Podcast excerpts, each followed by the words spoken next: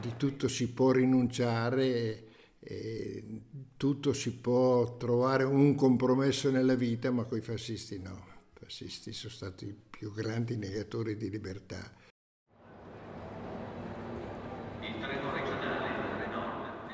È una famiglia di militanti, eh, di sinistra, papà e mamma iscritti al PC e Ovidio iscritti alla Federazione Giovanile Comunista. Attenzione, invitiamo viaggiatori a non acquistare prodotti da venditori abusivi. Era un po' il mio faro politico, diremmo così, tenuto conto della nostra giovane età, però lui essendo segretario della Federazione Giovanile di un circolo importante di Reggio Emilia era il mio referente.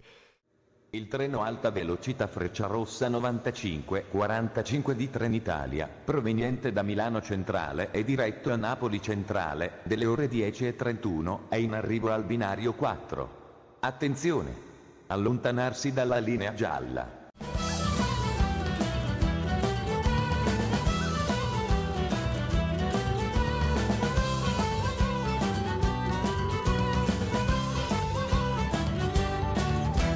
Per arrivare a Reggio Emilia con l'alta velocità ci vuole veramente pochissimo, sono solo 44 minuti. Poi c'è la stazione che si trova in periferia, attraversi i capannoni, ti ritrovi vicino alla fiera, però è tutto vuoto.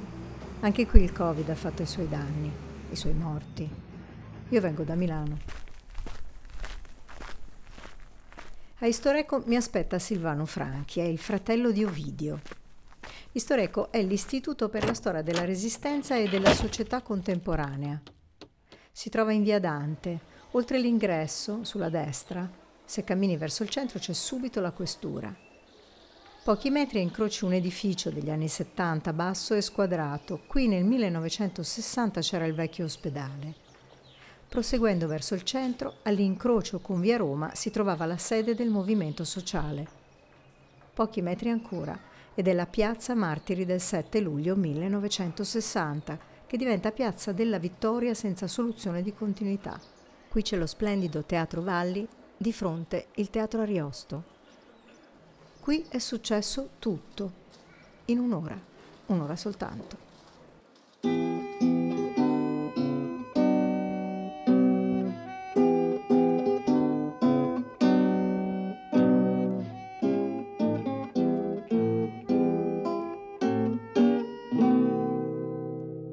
Abitavamo a Campovolo di Reggio Emilia. E mio papà era dipendente, anche con una carica direttiva in un reparto. Questo voleva dire che si contava sul, sul suo stipendio per il proseguo degli studi di Ovidio. E nel periodo estivo andavo a servire in, in una macelleria che poi, poi è diventato il mio mestiere, che è stato il mio mestiere per tutta la vita. Ho abbandonato gli studi condividendo con Ovidio l'impegno con Ovidio che lui andasse avanti perché era più meritevole che me a scuola. A 19 anni è morto Ovidio Franchi, per quelli che sono stanchi. Silvano Franchi è più giovane di Ovidio, ma li separano solo 14 mesi. I nomi delle cinque vittime li so a memoria, come la canzone di Fausto Amodei. Sono morti sui vent'anni. Mentre sistemo il microfono per l'intervista penso che con Silvano non ci siamo mai incontrati. Non mi porge con lo sguardo le immagini di quel giorno. I suoi occhi sono altrove.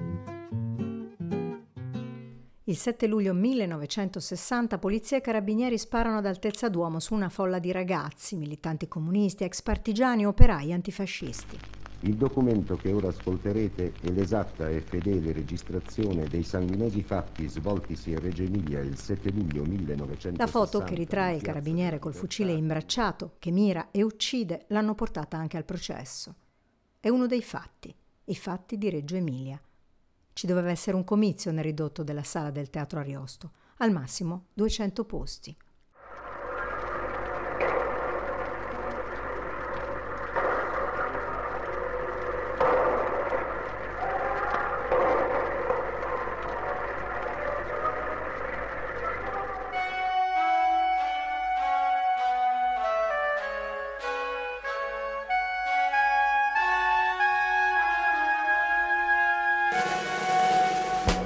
Massimo Storchi è direttore del polo archivistico del comune di Reggio Emilia.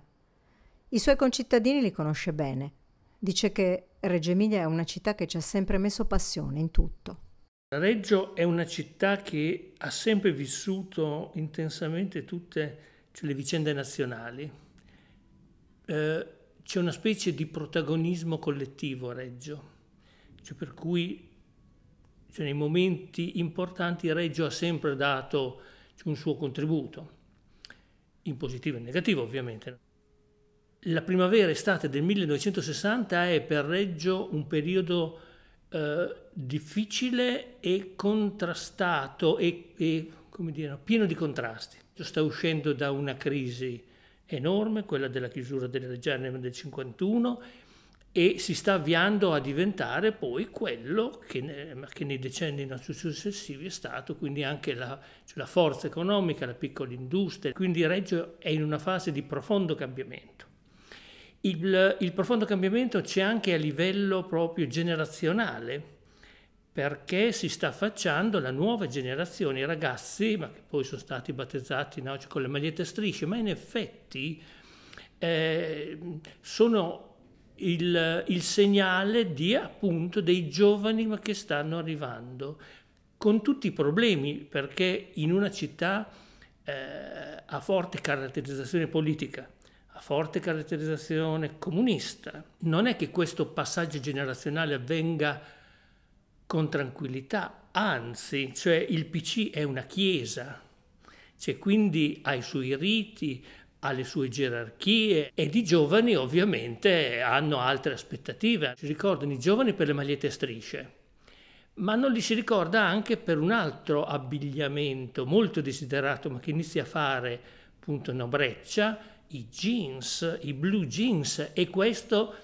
è un segno, mm, come dire, no? cioè, che viene visto ma con diffidenza perché i jeans sono americani, quindi c'è un segnale anche no? cioè, di contrasto è un contrasto ma che trova nella lotta, nell'impegno una sintesi, cioè i cinque morti eh, sono appunto di queste età, età no differenti, cioè partigiani ma anche giovani ma di 18-20 anni, quindi è un po' la fotografia ma della Reggio cioè, di quei giorni e di quei mesi. Quel giorno mm, ci fu una piccola, chiamiamo così, una riunione ufficiale, si parlava intorno a un tavolo di casa mia, perché allora allora era che quando si, si sceglieva di andare in piazza eh, non è che così eravamo ancora minorenni, allora 18 anni io, 19 video, si parlò in famiglia della necessità di, di partecipare con la piena condivisione dei genitori.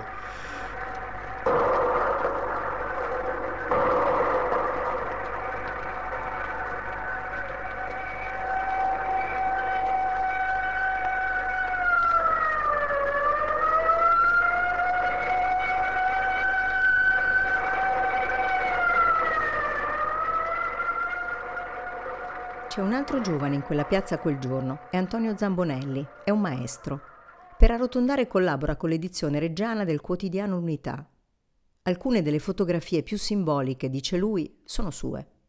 Quella dei giovani con le magliette a strisce, perché io feci vari scatti, la piazza si era riempita, questo corteo lunghissimo che si era formato, poi era riempita la piazza e un gruppo di giovani era davanti a dove c'è ancora adesso il monumento ai caduti della prima guerra mondiale con quel fantone gigantesco e, e cantavano questa, eh, canzoni partigiane, la Brigata Garibaldi, queste robe qui, insomma. E, e io li fotografavo. E poi ce n'è una che mi pare particolarmente simbolica perché in mezzo ai giovani c'è un signore coi baffi che aveva allora una quarantina d'anni, era un ex partigiano. Gli altri erano tutti 18-20 anni e c'era il partigiano, era come un'immagine della saldatura, le vecchie generazioni riconobbero le nuove, simbolica per questo.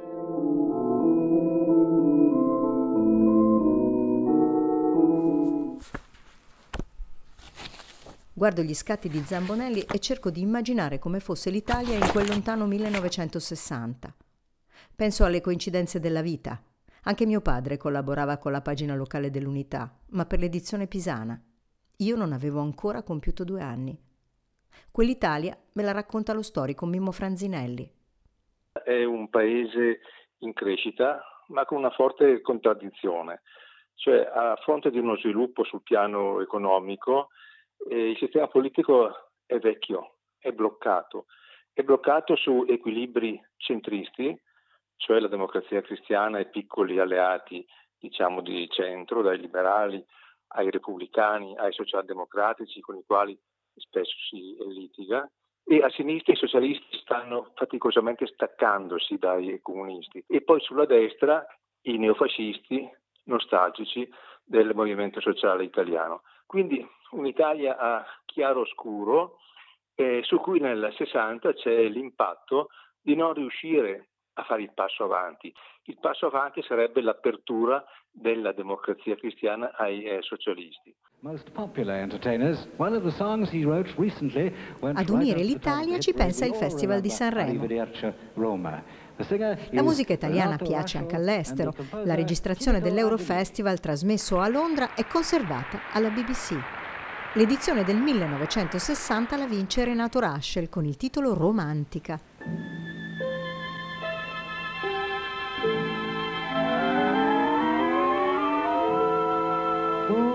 Sei romantica, tu sei romantica, amarti è un po' rivivere. In quel 1960 il segretario della Democrazia Cristiana è Aldo Moro, il segretario del Partito Socialista è Pietro Nenni, il segretario del Partito Comunista è Palmiro Togliatti. A destra c'è un oscuro personaggio che nessuno ricorda. È il segretario del Movimento Sociale Italiano, fondato nel dicembre 1946 da reduci della Repubblica Sociale Italiana, che per quasi un quindicennio vivono in un'aura di nostalgia di una restaurazione che non è nelle cose. L'ultimo poeta che si ispira ad una stella. Il partito è in mano a un certo ragionier Michelini, oggi assolutamente dimenticato, che è interessato al rapporto con la democrazia cristiana, che è interessato a sostenere il governo in alcuni passaggi parlamentari e a cui non sembra vero, con Tambroni, finalmente di uscire da quella area di semi-clandestinità e di rivendicare la propria presenza determinante nell'area di governo. Presidente della Repubblica ha ricevuto oggi alle ore 20.30 al Palazzo del Quirinale l'onorevole avvocato Fernando Tambroni, il quale, sciogliendo la riserva formulata il 21 marzo, ha dichiarato di accettare l'incarico di formare il governo. Il democristiano Ferdinando Tambroni è un uomo assetato di potere, è spregiudicato e pur di restare presidente del Consiglio accetta i voti dei neofascisti missini. Ma la democrazia cristiana si spacca. A sinistra insorgono socialisti e comunisti e l'Italia diventa una polveriera.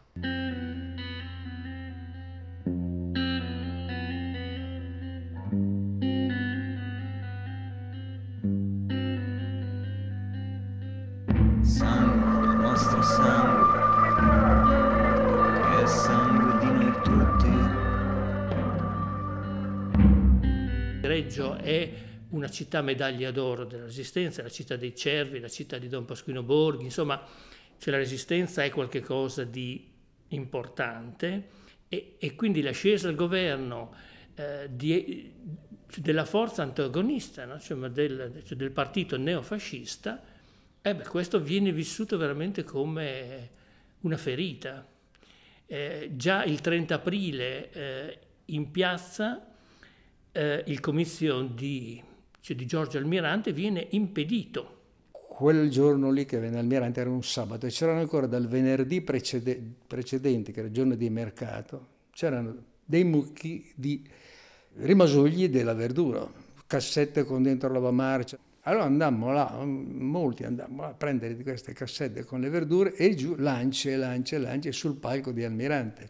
E allora si scatenò la repressione di questa manifestazione. E io in quella manifestazione fui ferito, i reparti generi eh, sono una specie di cavalleria motorizzata della polizia ed operano come opera la cavalleria, pochi poliziotti su delle jeep che eh, lanciati una, alla massima velocità e che potevano muoversi agilmente anche salendo sui marciapiedi o entrando sotto le gallerie o persino dentro i portoni. Le date che portano allo spartiacque del 7 luglio 1960 sono serrate in quell'estate. Il 30 di giugno Tambroni decide di concedere la piazza di Genova al congresso del Movimento Sociale Italiano. Genova insorge, si ribella la popolazione, i portuali in eh, primis, gli studenti e la parola d'ordine è no al congresso del Movimento Sociale Italiano in Genova, città medaglia d'oro della Resistenza. Per il presidente del Consiglio Tambroni, il fatto che a Genova i manifestanti fossero riusciti a sconfiggere sul piano militare i reparti della Celere e dei carabinieri e a cacciarli dalla città è una cosa inaudita e così ordina che non dovranno più accadere cose del genere in nessuna città. Proibisce gli assembramenti, limita le piazze, impedisce le riunioni. Ma Reggio Emilia non ci riesce la sera del 4 luglio è l'antefatto non causalmente, ma l'antefatto no, cronologicamente, cioè della tragedia del 7, cioè dopo un comizio del Consiglio federativo della Resistenza in piazza, alcuni, al, eh, alcuni militanti sono feriti in un tafferuglio con dei militanti missini, c'è un tentativo cioè di assalto alla sede eh, appunto dell'MSI, cioè gli scontri sono, cioè sono duri e la polizia in più situazioni ha la peggio. La sera che c'è stata una risposta della piazza in difesa di questi due, due giovani e la polizia le buscò.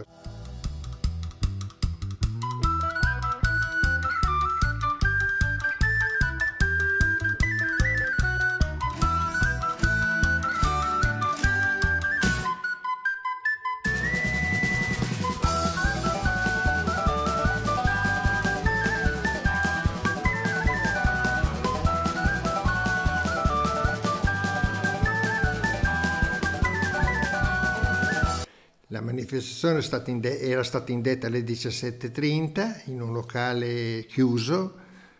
Nel giro di un'ora ci si è trovati dalle 3, 4, 5 mila persone, prevalentemente giovani. Alle 4 e mezza la piazza era già piena, in attesa del comizio. C'era una trattativa in corso tra la Camera Confederale del Lavoro e la questura di Reggio Emilia per eh, l'impianto di amplificazione all'esterno in modo che quelli della piazza potessero ascoltare eh, il segretario d'allora della Camera del Lavoro, eh, Iotti. Arriviamo, depositiamo il motorino, arriviamo in piazza, assolutamente non c'erano né slogan, eravamo lì che cantavamo canzoni particolarmente della resistenza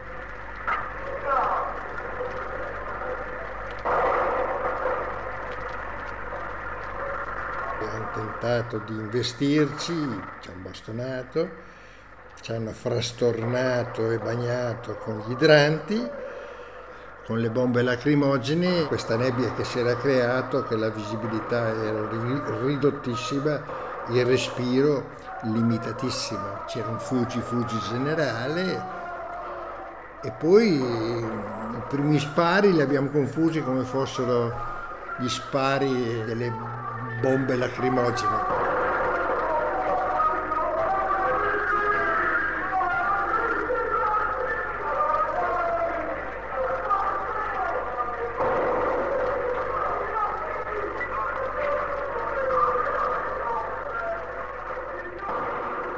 Andiamo verso, verso per, per, andarci a riparare all'interno di questa chiesa, troviamo, troviamo il portone della chiesa chiuso e di conseguenza abbiamo dovuto fare un percorso verso dei porticati sperando che là ci fosse eh, più possibilità di riparo, il che non è stato perché nel passaggio eh, da, da, da, da, un posto all'altro eh, purtroppo Ovi è stato colpito e Ovi e Ovidio. In, in, quelle poche ore vengono sparate oltre 300 colpi d'arma da fuoco, le armi no, crepitano in alto o a scopo, con, come si diceva una volta, intimidatorio, no, chiama, appunto no, armi no, cioè che sparano cioè per uccidere e con tanti colpi d'armi da fuoco esplosi il numero delle vittime fortunatamente è stato anche limitato. Finito tutto il trambusto, gli ammazzamenti, gli spari, io mm, mentre mm, cammino, che mi si vede in quella foto lì, che cammino verso una via che si chiama Via Secchi, a est del teatro municipale, sì, sulla sinistra subito, ben imboccata, c'era il gruppo Artigiani Fotografi, una cooperativa di fotografi fondata dall'Anti, perché lì andavamo abitualmente, noi collaboratori della unità Pagine di Reggio, a fare sviluppare le fotografie. Ah, mi rifugiai lì dentro, che avevo già visto sparare, urlare, fumo, mentre vado via si vede dietro la piazza che fumo, è quasi vuota, prima era piena, e da lì vado al piano superiore e sopra c'era nel laboratorio, assieme a un fotografo, un certo Codeluppi, c'erano tre fratelli Codeluppi che erano in quella... Era il più vecchio questo dei tre. E vado con lui di sopra, poi andiamo sul balconcino, c'era un balconcino, e ci affacciamo e c'era a terra come, io lo dico come una, un Sant'Andrea crocifisso. Era quel giovane che si vede con i pantaloncini corti, le ciabatte per terra, morto con attorno delle persone che cercavano di soccorrerlo e volevo fotografarlo, però mi, le mani facevano così, allora ho dato la, la, la, la camera la, al, mio, al, mio, mentore, fece lui alcuni scatti che sono rimasti anche quelli, eh, quelli sono veramente drammatici, perché vedi questo giovane, camicetta, pantaloni corti, aveva le ciabatte, sai che guerrigliero, insomma, a meno che fosse un samurai che vanno con... Eh, gli infradito anche a fare la guerra, quello lì non aveva nessuna intenzione di fare la guerra, poveretto, ed è stato ammazzato poco più in là di dove eravamo noi, perché appena più in là c'è la chiesa di San Francesco, sui gradini della chiesa di San Francesco, la cui porta era stata chiusa. Io so che la chiesa deve essere aperta dalle 6 del mattino alle 11 di sera, ininterrottamente per 365 giorni all'anno. È inspiegabile che quel giorno fosse chiuso. Ovidio potrebbe essere ancora qua con noi. Sul cecciato di quella chiesa sono morte tre persone, due e il terzo Ovidio. In Italia la morte dei cinque giovani ha un impatto fortissimo. Il governo era andato oltre ogni senso di civiltà, di umanità, e Tambroni ne pagherà il prezzo. Il sentimento di quelle ore lo racconta Carlo Smuraglia, Partigiano, avvocato, politico, nel 1964 è fra gli avvocati difensori del processo che si svolge a Milano. Un fatto cioè che commosse molto. Secondo alcune cronache commosse anche molti mh, che non avevano ancora rinunciato del tutto a, a resistere e che quindi eh, pensarono che fosse venuto il momento di reagire con tutti i mezzi contro i fascisti. Dentro la democrazia cristiana, a partire dal segretario Moro e dall'ex segretario Amintore Fanfani, c'è un ripudio di Tambroni e allora partono una serie di manovre sotterranee per farlo fuori proprio a partire da, da quello che è accaduto a Reggio Emilia. Eh, passerà a Moro, a Moro che in quei giorni, nei giorni di Reggio Emilia, era preoccupato, era spaventato addirittura per la sua stessa incolumità. La famiglia verrà spostata, anche i dirigenti della sinistra si nascondono di notte, perché c'è un'aria decisamente, decisamente paurosa, di paura, di timore di un colpo di Stato autoritario da parte di Tambroni che come ministro dell'interno in anni precedenti aveva gestito la situazione appunto della polizia e dell'ordine pubblico. I funerali a Reggio Emilia saranno imponenti. Ci sono Palmiro Togliatti, Ferruccio Parri, il democristiano Corrado Corghi, Guardo Silvano Franchi e ascolto la sua promessa. E io nel saluto finale, quanto l'ho salutato nella bara prima della chiusura, stai tranquillo che finché vivo io ti difenderò perché so delle ingiustizie che tu hai subito e che abbiamo subito insieme quel giorno, io sono stato più fortunato. Ha chiesto di parlare l'onorevole Presidente del Consiglio, ne ha facoltà. Onorevole Presidente e onorevoli senatori, mi onoro informarvi che a seguito del Consiglio dei Ministri di oggi ho presentato al Presidente della Repubblica le dimissioni del Gabinetto. Il Presidente della Repubblica si è riservato di decidere.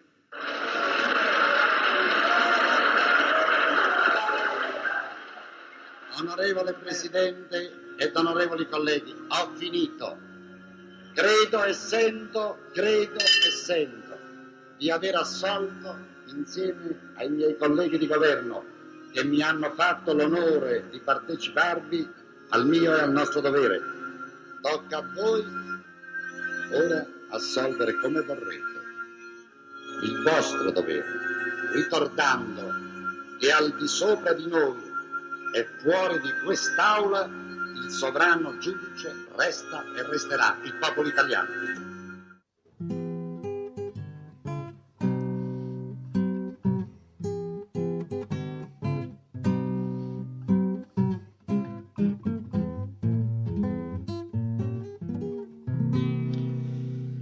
Compagno cittadino, fratello partigiano, teniamoci per mano in questi giorni tristi. Di nuovo a Reggio Emilia, di nuovo là in Sicilia, son morti dei compagni per mano dei fascisti, di nuovo come un tempo, sopra l'Italia intera, fischia il vento ed urla la bufera.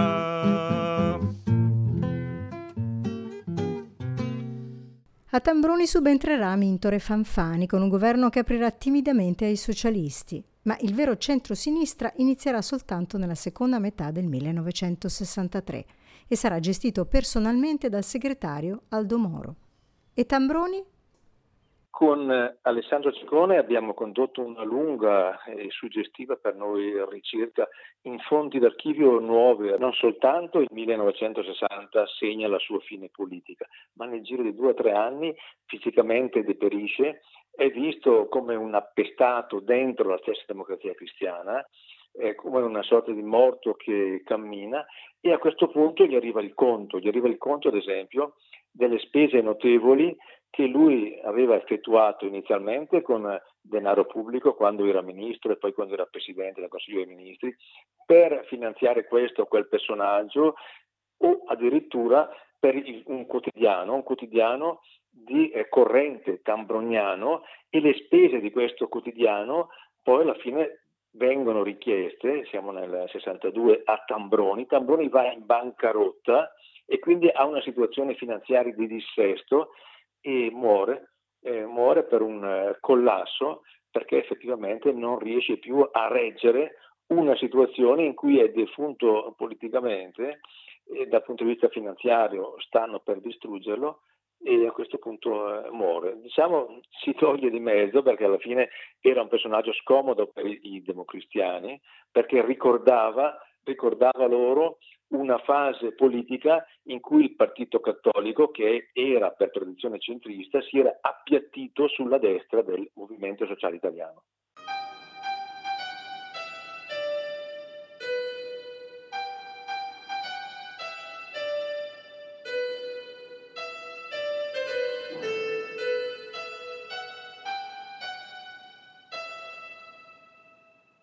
Il processo eh, è istruito a Milano perché è esclusa la sede di Reggio Emilia per legittima sospicione. Eh, è un processo ma che dura appunto no, sette mesi, ma con una grandissima partecipazione, cioè non solo ovviamente dei familiari, ma della città. Il processo sottratto a Reggio Emilia è un'altra dolorosa ferita alla città. Carlo Smuraglia lo seguirà lavorando giorno e notte, ma non sarà l'unico. La cosa suscitò una grande impressione a tutti, quindi è un processo che abbiamo seguito con grande passione e grande impegno. La cosa che mi ha colpito di più era l'enorme solidarietà che si era creata nella città di Reggio Emilia. C'era, si era costituito un comitato di solidarietà che procurava eh, gli atti del processo per gli avvocati, che organizzava la presenza, perché fu detto questo processo si sarebbe svolto poi davanti alla Corte d'Assise di Milano, dove era, era una cosa molto lontana, tutti erano estranei, non c'era pubblico. Allora era opportuno, si disse che ci fosse una qualche presenza di Reggio Emilia perché anche la Corte avesse l'impressione di essere seguita in quello che faceva. Eccetera. E loro si organizzarono in modo che tutte le mattine arrivava un pullman con molte donne soprattutto e anche uomini che assistevano tutto il giorno al processo, tornavano a Reggio Emilia la sera quando era finito e tornavano poi il giorno dopo. E addirittura ricordo un episodio una, una, una mattina che arrivarono um, queste donne con un'aria un pochino misteriosa, un po' ridendo fra loro, dicendo abbiamo una sorpresa per gli avvocati, eccetera. Insomma, la sera erano tornati e avevano fatto a lungo fino a notte i tortellini per portarci un gran vassoio di tortellini per gli avvocati difensori. Mm, imputati erano sia il uh, vicequestore che comandava un reparto di Celerini e che era quello che aveva certamente impartito l'ordine, però l'imputazione che gli avevano costruito addosso era quella di essere responsabile di omicidio colposo perché non aveva impartito ordini sufficientemente precisi in modo che si regolassero. Poi c'era invece un agente che era imputato di omicidio volontario perché stato, c'era una fotografia che lo ritraeva in ginocchio con il fucile puntato che prendeva proprio la mira ed era su una traiettoria che ricostruendo gli atti e le posizioni con altre foto conduceva proprio a, addosso a uno dei dimostranti che infatti fu ucciso.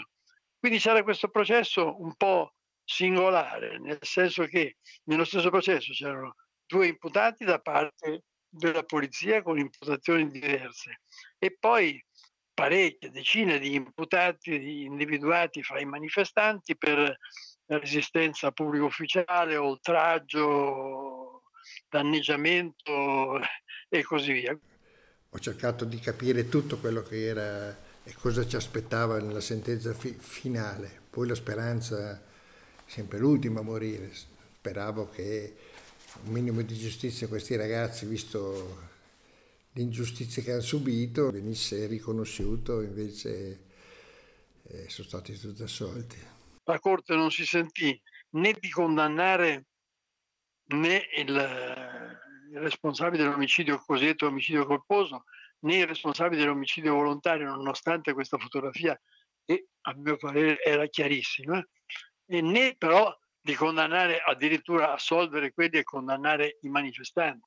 È un processo che dire deludente non sarebbe, eh, cioè non sarebbe corretto, cioè nel senso che eh, si può essere deluso una volta che uno abbia delle aspettative. Ecco, in quel contesto, in quell'Italia e coerentemente nella storia d'Italia in altre situazioni, cioè di violenza esercitata sulla folla, sui manifestanti, noi ci siamo sempre trovati di fronte a uno Stato che in fondo tutela i propri, eh, i propri dipendenti. La mattinata è volata, Silvano Franchi mi porge le sue ultime riflessioni e incrocia il mio sguardo. Abbiamo cercato di riaprire questo processo attraverso degli elementi nuovi e mm, testimonianze nuove che praticamente inchiodano alle sue responsabilità lo Stato e i suoi esecutori di quel giorno. Milano purtroppo era una sentenza scritta e puntualmente avvenuta, insomma. non ci eravamo mai illusi, però la speranza, ripeto, sottolineo, c'è sempre che un po' di giustizia questi ragazzi non solo se la meritavano, ma era giusto farlo, uno Stato che non riconosce di aver commesso in quel periodo storico uno dei più gravi delitti che il nostro paese ha subito eh, e non è stato in grado di creare un, una verità storica è uno Stato che quasi mi vergogno di, di, aver, di aver vissuto, insomma, ecco.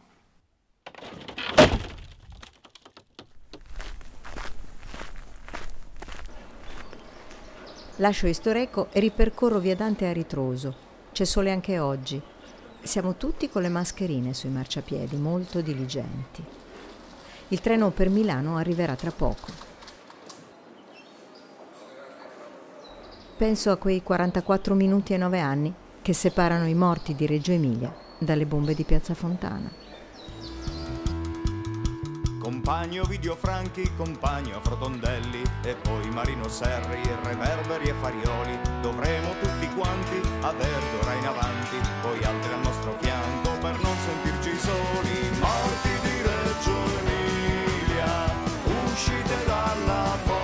fossa, fuori a cantare con noi bandiera rossa.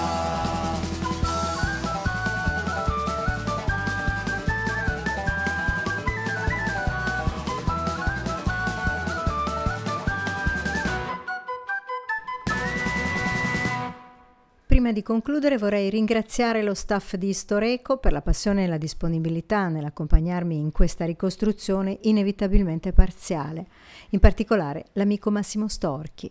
Ringrazio Carlo Smuraglia che ha attinto dalla memoria il lungo processo milanese e Mimmo Franzinelli per avere condiviso in anteprima le pagine del libro scritto con Alessandro Giacone 1960 L'Italia sull'orlo della guerra civile, fresco di stampa, edito da Mondadori. Ringrazio il collega Adriano Arati per i preziosi consigli sulle canzoni e Yolanda Pinna che mi ha regalato le sue note. L'originale per i morti di Reggio Emilia nella esecuzione alla chitarra è dell'autore Fausto Amodei, che la scrisse all'indomani della strage. La descrizione della celere è dello stesso Mario Scelba.